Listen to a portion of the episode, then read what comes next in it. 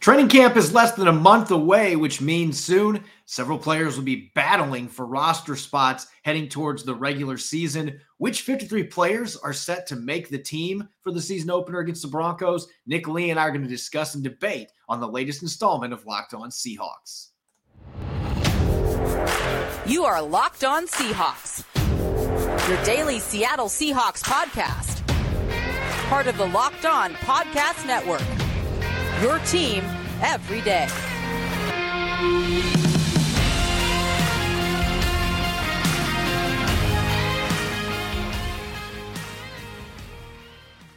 Greetings, 12. This is Corbin Smith, your host for Locked On Seahawks. Joining me for our Blue Friday episode, my co host, Nick Lee. Thanks for making Locked On Seahawks your first listen five days a week. And an apology to our listeners. I did record a Thursday show on Wednesday night. I was out of town yesterday. Unfortunately, the audio ended up being poor. I was not going to post a podcast of that quality, completely out of my control. Just had some technical issues. I will be recording a Saturday episode to make up for it. So look for that coming up tomorrow.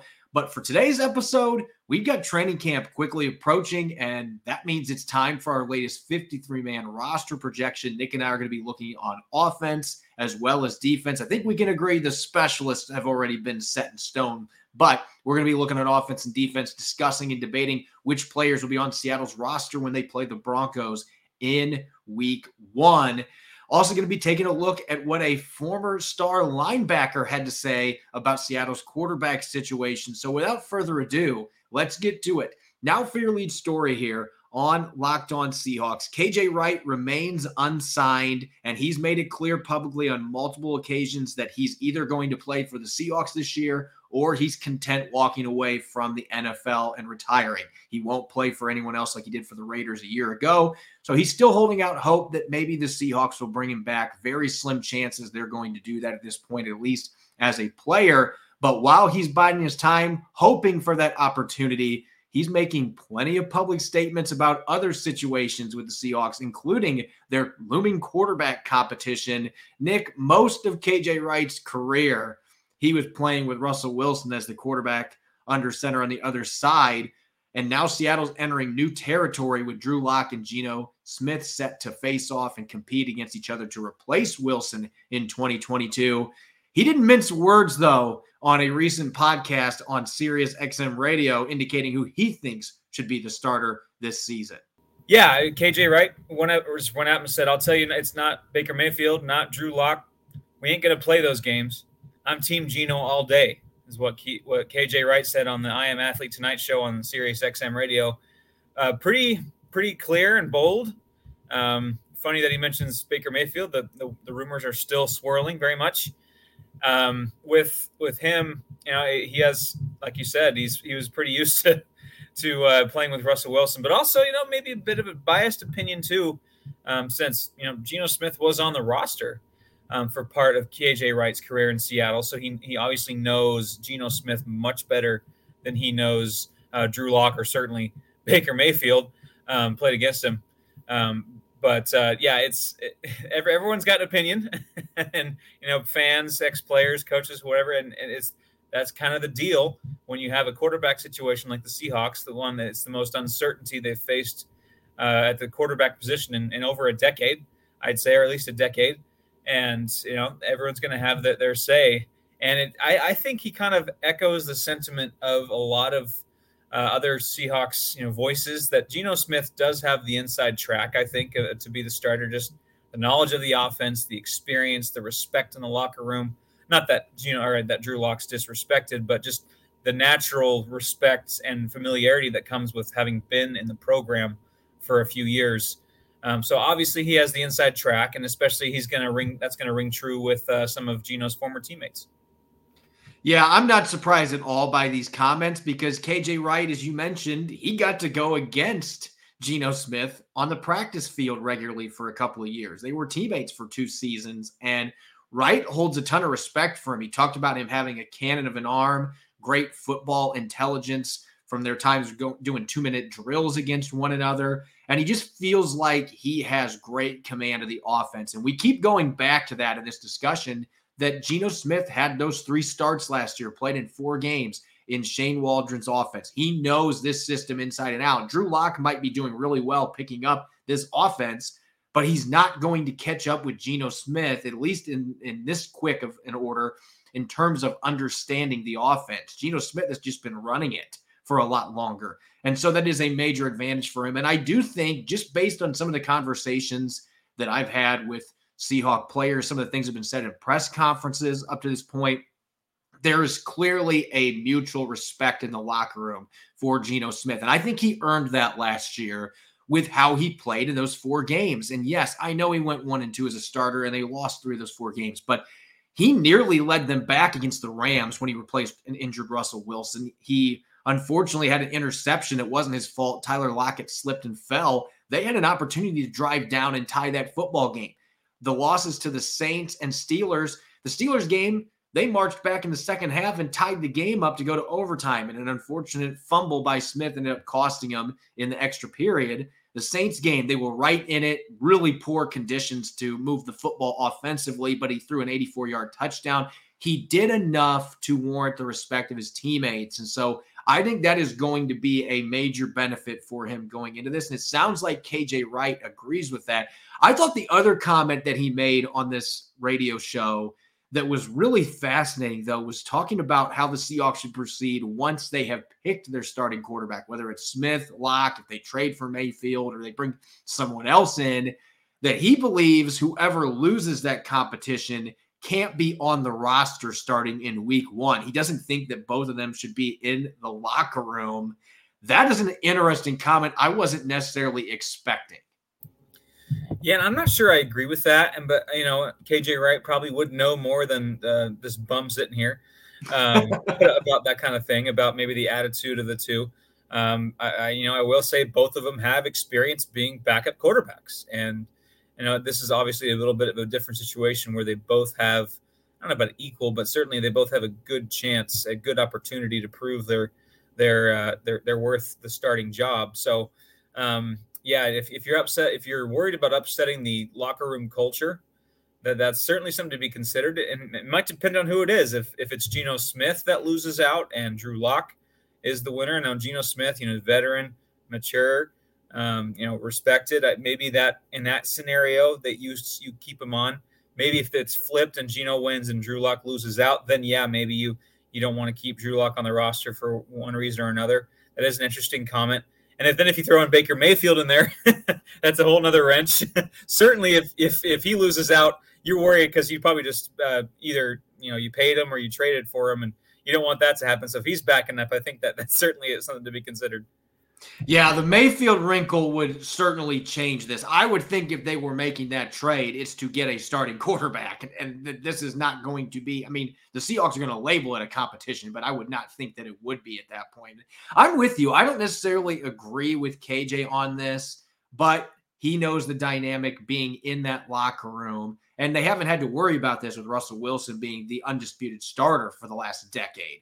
This has not been a quarterback conundrum that they have faced, but I don't know that you would have any issues with Drew Lock and Geno Smith both being in the locker room. What he mentioned is, you know, what do you do if the, the guy that wins it ends up struggling for a few games? Of course, the fans are going to be clamoring for the other quarterback.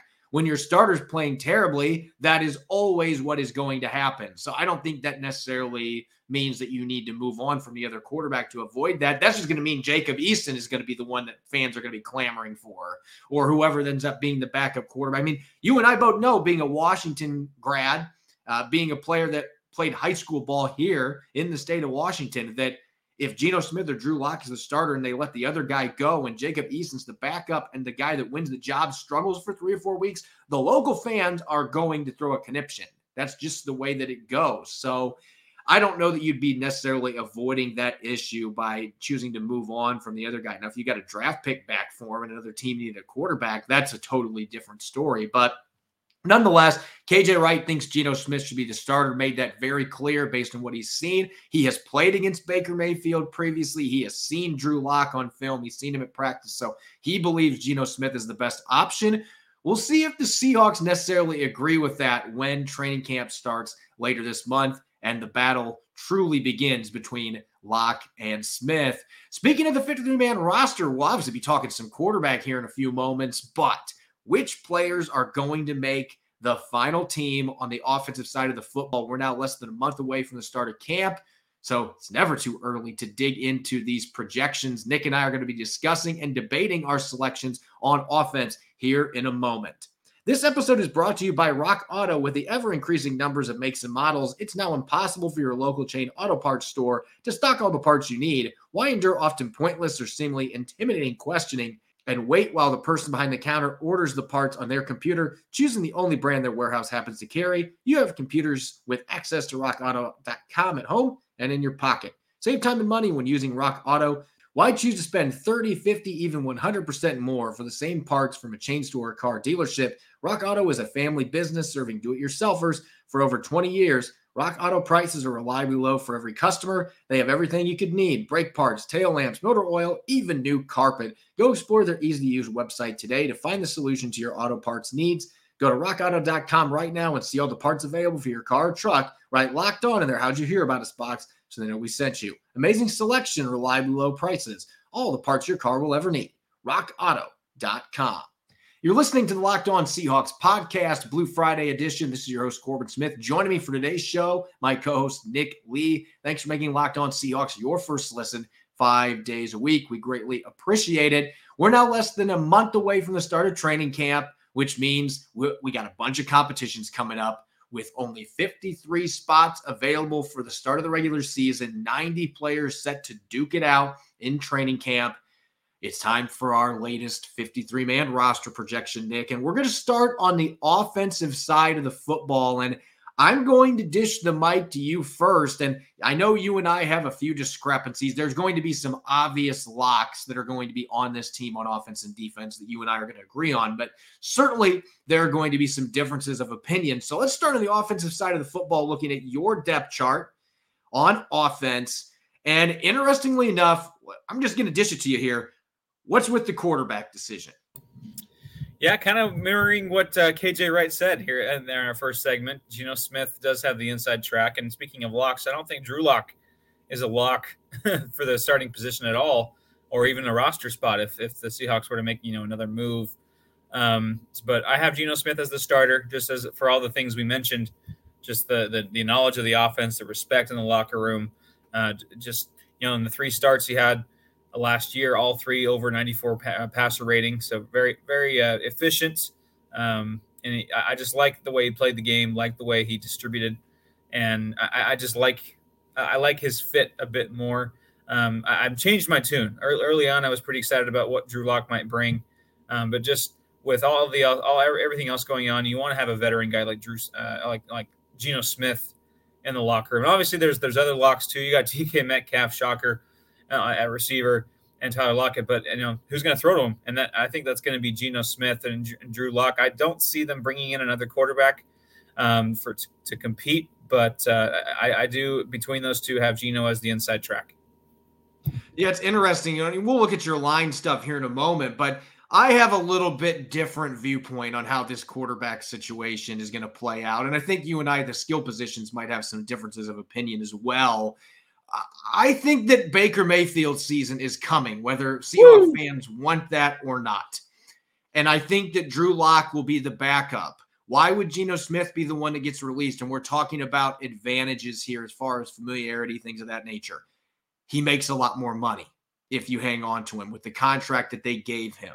And so I think Baker Mayfield season is going to be upon us. I don't know if that trade happens here in the next week or two, if it happens at the beginning of training camp. But I think there is going to come a point where the Seahawks, I truly believe they're interested, but it's got to be their price point. I think there's going to come a point where the Cleveland Browns are going to say, you know what? We need to make this move. Even if we have to eat most of the salary, we've got to get rid of him. Too much of a distraction. We burned this bridge. It's not going to get repaired. Even if Watson suspended the entire season, we got to move on. So I think Baker Mayfield will be the starting quarterback for the Seahawks. I'm convinced of that at this point. I don't know when the trade or if the Browns cut him, the Seahawks sign him, but I think he will be under center for the Seattle Seahawks in week one. And at this point, I'm feeling very confident about that.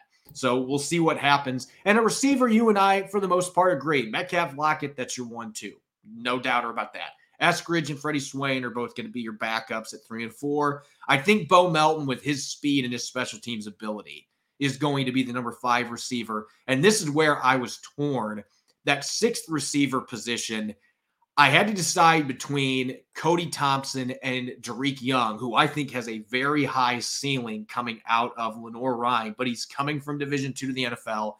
There's going to be a big learning curve there. I just don't know that he's ready to be on an NFL roster yet. I think the Seahawks are going to be hoping because receivers a saturated position around the league that they can slip him to the practice squad. And I think it's Cody Thompson's time.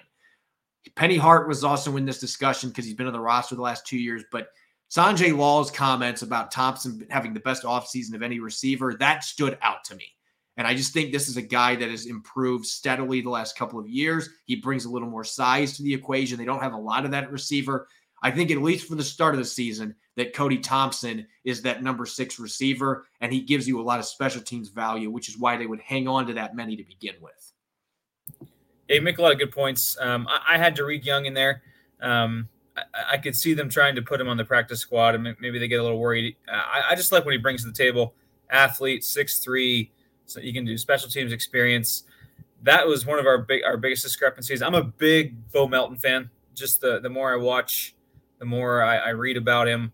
I, I think that he's going to be a contributor. I think Freddie Swain again takes takes another step. He, he was he's been right at the cusp of really breaking out and having a pretty decent career, um, given his draft status. And I think that this year he could take perhaps another step. So um, Dareke Young versus Cody Thompson, I think, is the one. And Penny Hart. You know, neither of us have Penny Hart in there. I think that was another um, interesting tidbit that you know the last couple years we, we've talked about how he, he's kind of been Mr. Bubble, Mr. on the roster uh, Mr. Tryhard to get on the roster, and, and, and usually he finds his way on the roster and, at some point, and he still might, um, given you know he might be practice squad and bring him on for for injuries or for special teams needs or whatever. But um, I thought it was interesting that given some, the, an infusion of a few new receivers, that Penny Hart sees himself on the outside looking in at least for now. Yeah, and I think there's a possibility the two rookies could both make the roster. I think it's possible they could both get cut. I think that this is going to be a very fascinating position. That was one of the tougher ones, the end of the depth chart. Seattle kept only four receivers out of camp last year, too. So they've seemed willing to cut guys because there is such a saturation of receivers around the NFL. And they've been able to keep players like Cody Thompson and Penny Hart around on the practice squad. So when they need them, they can call them up. They can elevate them to the roster. So they've been able to do a lot of mixing and matching there. At running back, you and I had a little bit of a discrepancy there too. I hope Chris Carson can play. I've been saying this all along. And I know that he believes from being on our show a few weeks ago that he still has a chance to play. In this particular projection, though, I'm sticking with him getting cut due to an injury, a failed physical. I hope that's not what happens, but if it does, which is very possible that it could, Seattle's going to have an extra roster spot available. Whether they want to use that on another running back. In this instance, I didn't do that. I ended up using it on a defensive player actually to keep around that I thought might get plucked if they tried to move him to the practice squad. So we'll get to that in the next quarter. But let's get to the offensive line now. I think you and I actually were deadlocked on this. We had the same nine players. I only had one position that I was torn on a little bit in terms of backups. I think at tackle, Greg Eiland's the only other tackle that's on the roster, and I don't see him making the 53 man. It's going to be Abe Lucas, Jake Curhan, Charles Cross, Stone Forsythe. The guards, that's pretty self explanatory. You only have three of them on the roster right now. Those three are going to be there. Liam Ryan can play guard too, but I don't see him making this team. And then the center position is where I had the one discrepancy. Austin Blythe, I think, is the guaranteed starter here. I do think Dakota Shepley could push Kyle Fuller, though, for that backup center job. Both these guys can play both guard spots as well. So there's not really an advantage there other than Fuller's played in regular season games, but he hasn't played well in those regular season games. It feels like Shepley is kind of a curiosity at this point. I want to see what he looks like in preseason games. That is one that I could see swinging either way, but I chose to go with the guy with the more game experience in this instance in Kyle Fuller. Makes sense. Yeah, yeah, we're, we're kind of in, in agreement there um, at the center position, which I still think is going to be a problem when the season starts, but that's for another day. Um, I, am pretty passionate about the, the center position situation. Um, but yeah, Blythe as the starter, Fuller as the backup, and the guards, yeah, like you mentioned. Um, I'm I'm really hopeful that the two rookie tackles do seize those jobs, seize those starting jobs because they earned it, because they deserve it, and not because they have no other better choice on the roster. Yeah. Um, you know, Stone Forsythe, there, there's some things there. Um, and Jake Curhan, you know, in, in, a pinch played okay last year, but really the, the, talent gap between them and the rookie, the rookies Cross and Lucas, I think is pretty significant, and I'm hoping it shows. Yeah, I think that that's where the Seahawks are anticipating is that you know in a perfect situation, both those rookies, not just are the starters because there's nobody else there that's earned the job, but they have outright just beaten out the competition and they are ready to start on day one. That's what the Seahawks want. If Stone Forsythe comes in and is just better than Lucas during training camp, you're going to go with Forsythe in that instance. You're going to you're not going to just force Lucas out there. So I do think you've got some competitions that are brewing here, but right now I think the rookie is that would be what I would peg that both Lucas and Cross are going to be your starters at left and right tackle. The guard spots are already set, and I think Blythe has got the center position locked up with his familiarity with Shane Waldron and Andy Dickerson. Now, as you mentioned, Will he be an upgrade over what they had? That remains to be seen. That's still a position that I've got circled as well that I have some questions about. It just continues to be an issue for the Seahawks. Maybe Blythe ends up being the long term guy. And if that happens, that's great news for the Seahawks. If not, it's back to the drawing board. It's been the last couple of years. And you and I, tight end position, real quick, agreed on that. I, that seems like a home run to me. You got your top three guys, maybe Tyler Mabry if he plays well on special teams. Maybe they keep four because they're going to use tight ends a lot. But I didn't have a spot for him in this instance. Either he or Cade Brewer are going to be on the practice squad, maybe both of them, depending how things shake out. But I see three guys on the active roster on offense at tight end. We're going to look on defense here coming up in a moment. You and I had a few big discrepancies on the defensive side of the football as well. So we'll get to those here coming up in the third quarter. Bet Online is your number one source for all your betting needs and sports info. Find the latest sports developments, league reviews, and news, including Major League Baseball. BetOnline.net is your continued source for all your sporting and wagering information, including live betting, esports, and scores. BetOnline.net remains the best spot for all your sports scores, podcasts, and news this season, and it's the fastest and easiest way to check in on all your favorite sports and events, including MMA, boxing, and golf. Head to the website today or use your mobile device to learn more about the trends in action. BetOnline, where the game starts. You're listening to the Blue Friday edition of Locked On Seahawks. I'm your host, Corbin Smith. Joining me for today's show, Nick Lee. Thanks for making Locked On Seahawks your first listen five days a week. And make sure to check out the Locked On NFL podcast for your second listen. Our national NFL experts and insiders keep fans dialed in with the biggest stories and the latest news from around the league because an offseason doesn't equal a break in the action. Continuing our pre training camp 53 man roster projections. We just looked on offense. Biggest discrepancy we had obviously was at the quarterback position. I picked somebody that is even on the roster right now. You went with Geno Smith. We had a few differences at running back as well as receiver, but offensive line, we agreed on everything. Defense, there's going to be a few subtle differences as well. So, again, I'm going to give you the mic first with your defensive projections. And interestingly enough, you and I both put Nick Bellore at linebacker on our projections because that's the uniform he's been wearing at practice. It, they're not going to use a fullback very much at all in Shane Waldron's offense. But I'm going to give it to you here. Take it away. Break down some of your picks here. Yeah, I think one of the bigger differences we have, um, eh, just the cornerback position is a little bit up in the air, just with the health of Tre Brown and the secondary in general with Marquise Blair. Both of those guys um, may, may, be questionable to start training camp. I'm going to go ahead and be on the hopeful side that Tre Brown will be healthy enough to play because I, I, think if if week one, you know, he's healthy, he's had a bit of training camp under his belt. I think Tre Brown is going to be the starting corner uh, opposite of Sidney Jones. Um, I got Artie Burns in there. I think that he, he made enough of a splash in, uh, in OTAs and mini camp. I think he made, made a lot of good made a lot of good plays to put a good name out there for himself. Coby Bryant, Tariq Woolen, obviously uh, the two very exciting rookies, very different but very exciting rookies. Um, I'm really excited about the draft class of cornerbacks. Justin Coleman as a slot, I, I have him as there as a starting slot corner. I think he's going to provide some invaluable uh, experience, and he's just he walks into the room as, as clearly the best option at slot corner. And on, on the line, I do I did keep LJ Collier on the roster. I know that he's kind of been on the bubble for some people, um, just because of the, the, difference in the defense that they're playing. That they're you know more three four concepts maybe they believe that this shift in, in philosophy can maybe unlock some of the stuff that they saw from LJ Collier coming out of TCU that made him a first round draft pick. That they're still hopeful. I mean, they're hoping. I'm hoping. I guess we're all hoping that he turns out to you know a Rashaad Penny kind of situation where yeah, he finally gets going in year four and figures it out. And shoot, if he does, that only benefits the Seahawks at least in 2022. So um, I have him in there as maybe they're holding out hope that a change in defensive philosophy will, will unlock the best of LJ Collier. That was one of the tough decisions for me when you look at this defensive line. I feel like there's a lot of obvious locks. Poona Ford, Al Woods, Bryan Mone just got extended. You're going to have Shelby Harris, the newcomer, coming over in the Wilson trade. I think he is going to be starting across from Poona Ford. And, and our listeners are going to notice that we have nose tackle and then defensive tackles. You could call them defensive ends too, but in a 3 4 scheme, you're going to have three big body defensive tackle types that are going to be playing on those odd fronts. So I think Poona Ford is going to be starting across from Shelby Harris. They're going to have big Al Woods in the middle. Bryan Mone is going to get plenty of snaps of that nose tackle position as well. You need those big bodied space eaters that can take on double teams, can one gap and two gap. Both those guys can do that. But really, the big difference for me we look at my defense.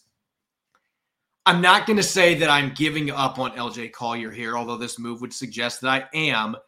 I'm actually going to go with Miles Adams as my pick here to make the team as the fourth defensive tackle that's going to be playing those three tech, four eye positions. And I've been torn on this one because I, I was impressed by Miles Adams the two games he played in last year.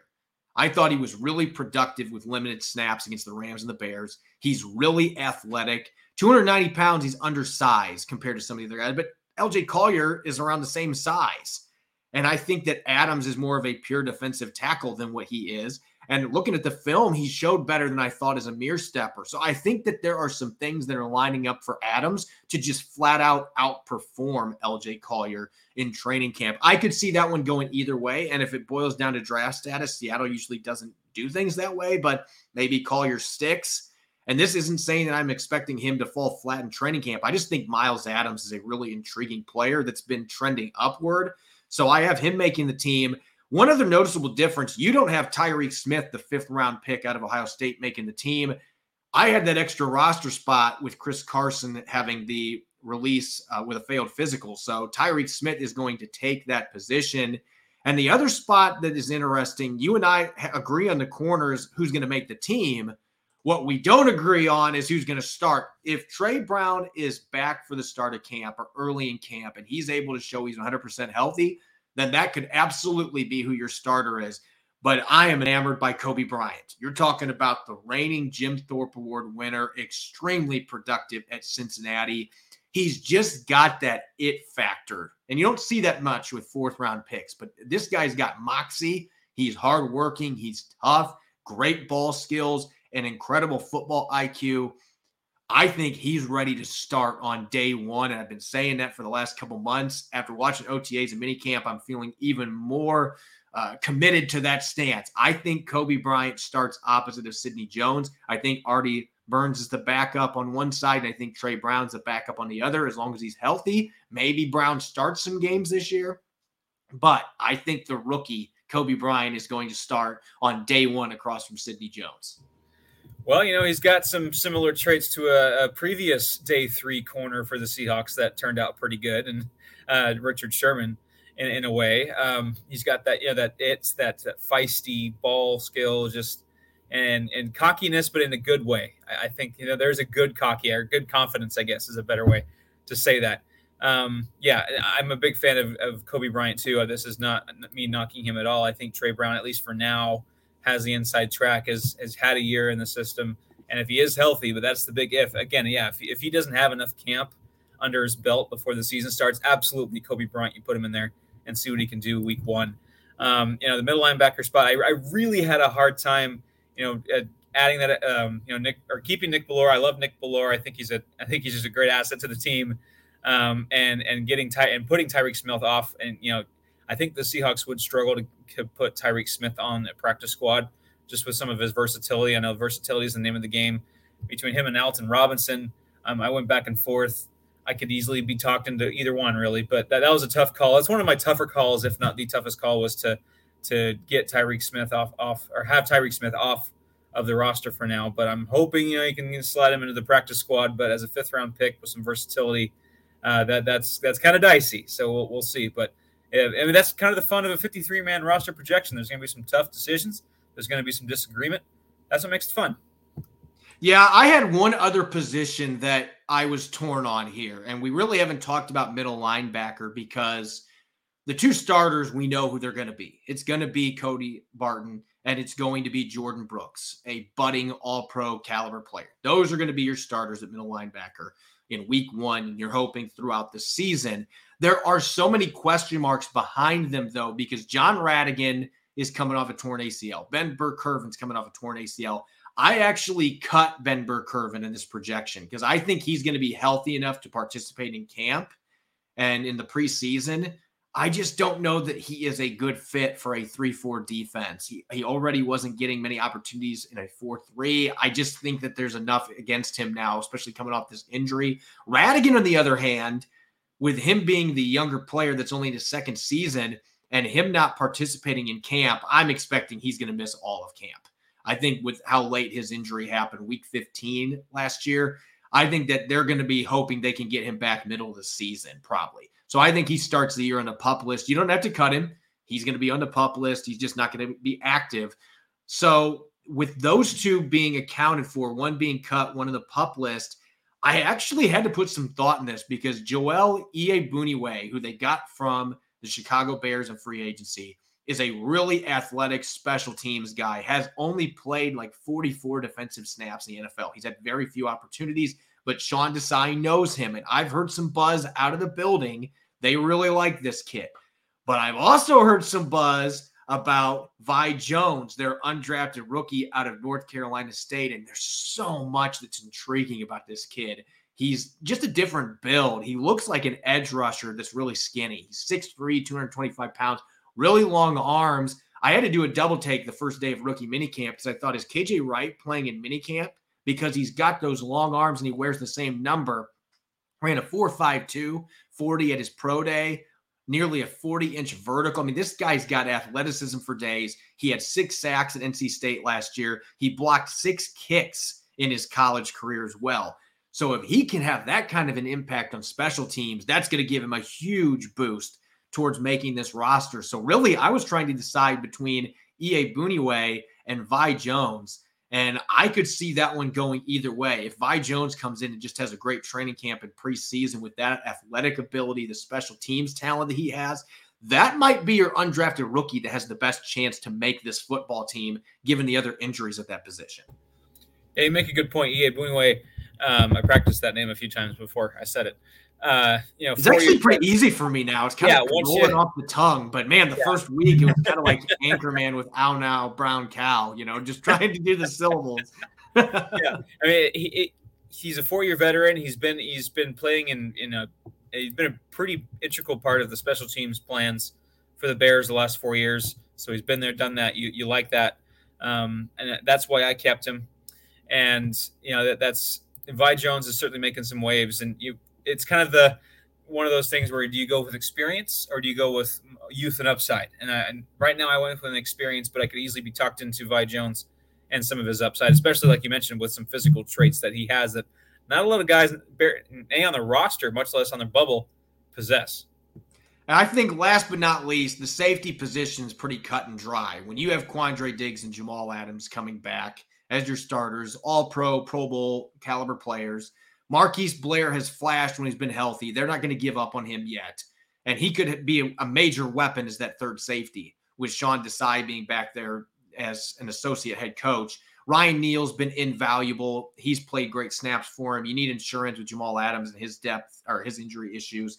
Ugo Amadi is the one that I actually had to put a little bit of thought into because if he doesn't beat out Justin Coleman for the slot corner position, which I don't have him doing so in the simulation, there are a few undrafted safeties that the Seahawks signed that I am intrigued by. I also like Josh Jones, who played for the Seahawks late last year, former second round pick that has some positional versatility. But I opted to stick with Amadi because he can play multiple spots. He's been a really good special teams guy. You're not going to save that much cap space cutting him. And this time of year, not a big deal to open up cap space anyway. They have plenty to work with right now. So I don't see them making any major moves there. I would suspect that the safety position is pretty cut and dry. Though they could have a couple of these rookies that end up in the practice squad that might play some snaps for him down the road, at least on special teams. Yeah, I think you're probably referring to, referring to Bubba Bolden and Deontai Williams, and those guys. Scott Nelson, Joey Blount. Scott also. Nelson's the one I'm intrigued by yeah. most with the athletic traits. They're off the charts. Yeah, Scott Nelson certainly is one of those guys that just go, oh, who's that guy running? Oh, it's Scott Nelson. Um, it, it's uh, I, I, agree. It's pretty cut and dry as long as everyone stays healthy. That the safety position is is going to be where where it's at. Quandre Diggs, Jamal Adams, two of the best when healthy, when together, maybe one of the best safety duos in the NFL. Just what they offer, just some of the differences they have, and, and just how they complement each other. Marquise Blair, like you mentioned, yeah, if he can stay healthy, there are plenty of traits there. Ugo Amadi, I had him barely making the team too. Um, just with you know with the battle with, with Justin Coleman, and maybe they keep him on just as like you know de facto backup slot corner. Um, if anything else goes down with uh, Justin Coleman, or if Justin Coleman just comes in and it isn't isn't what he was, um, some insurance there. But um, I expect Justin Coleman to, to, take that slot corner position. But Marquise Blair and Ugo Amadi offer enough value, especially Marquise Blair with just some of the untapped potential with his injury history um, you, you, it's one of those guys where if you let you know you let if you let him go and say yeah he goes to the Rams or the 49ers or something like that, they're going to turn him into a weapon, and then you just don't want that to happen. So uh, you got to keep you got to hold on to him as long as you can. Yeah, I would tend to agree with you there. I just think he has enough value that there's really no reason to let him go. And the other guys have never played NFL games, those rookies. So unless there's an injury, I don't see any of those undrafted guys getting on the roster. Of course, it's July 1st. So these things are fluid. There are going to be players that exceed expectations in camp in the preseason. There might be some undrafted rookies that come out of nowhere and end up pushing for a spot. So again, expect these to change as we go through training camp. We'll dish out a few of these projections during camp and the preseason and ultimately make our final one before the Seahawks have their final roster cuts at the end of August. As always, thanks for making Locked On Seahawks your first listen five days a week. You can follow me on Twitter at Corbin Smith NFL. You can follow Nick at Nick Lee 51. Check out Locked On Seahawks on Apple Podcasts, Google Podcasts, Spotify, and streaming five days a week live on YouTube. Coming up tomorrow, got a bonus Saturday episode making up for not having our Thursday show. I'll be answering your mailbag questions, and I'm going to dish out my five make it or break it Seahawks heading into this season who could have a major difference on whether this team surpasses expectations in 2022. You won't want to miss it. Enjoy the rest of your Friday. Go Hawks.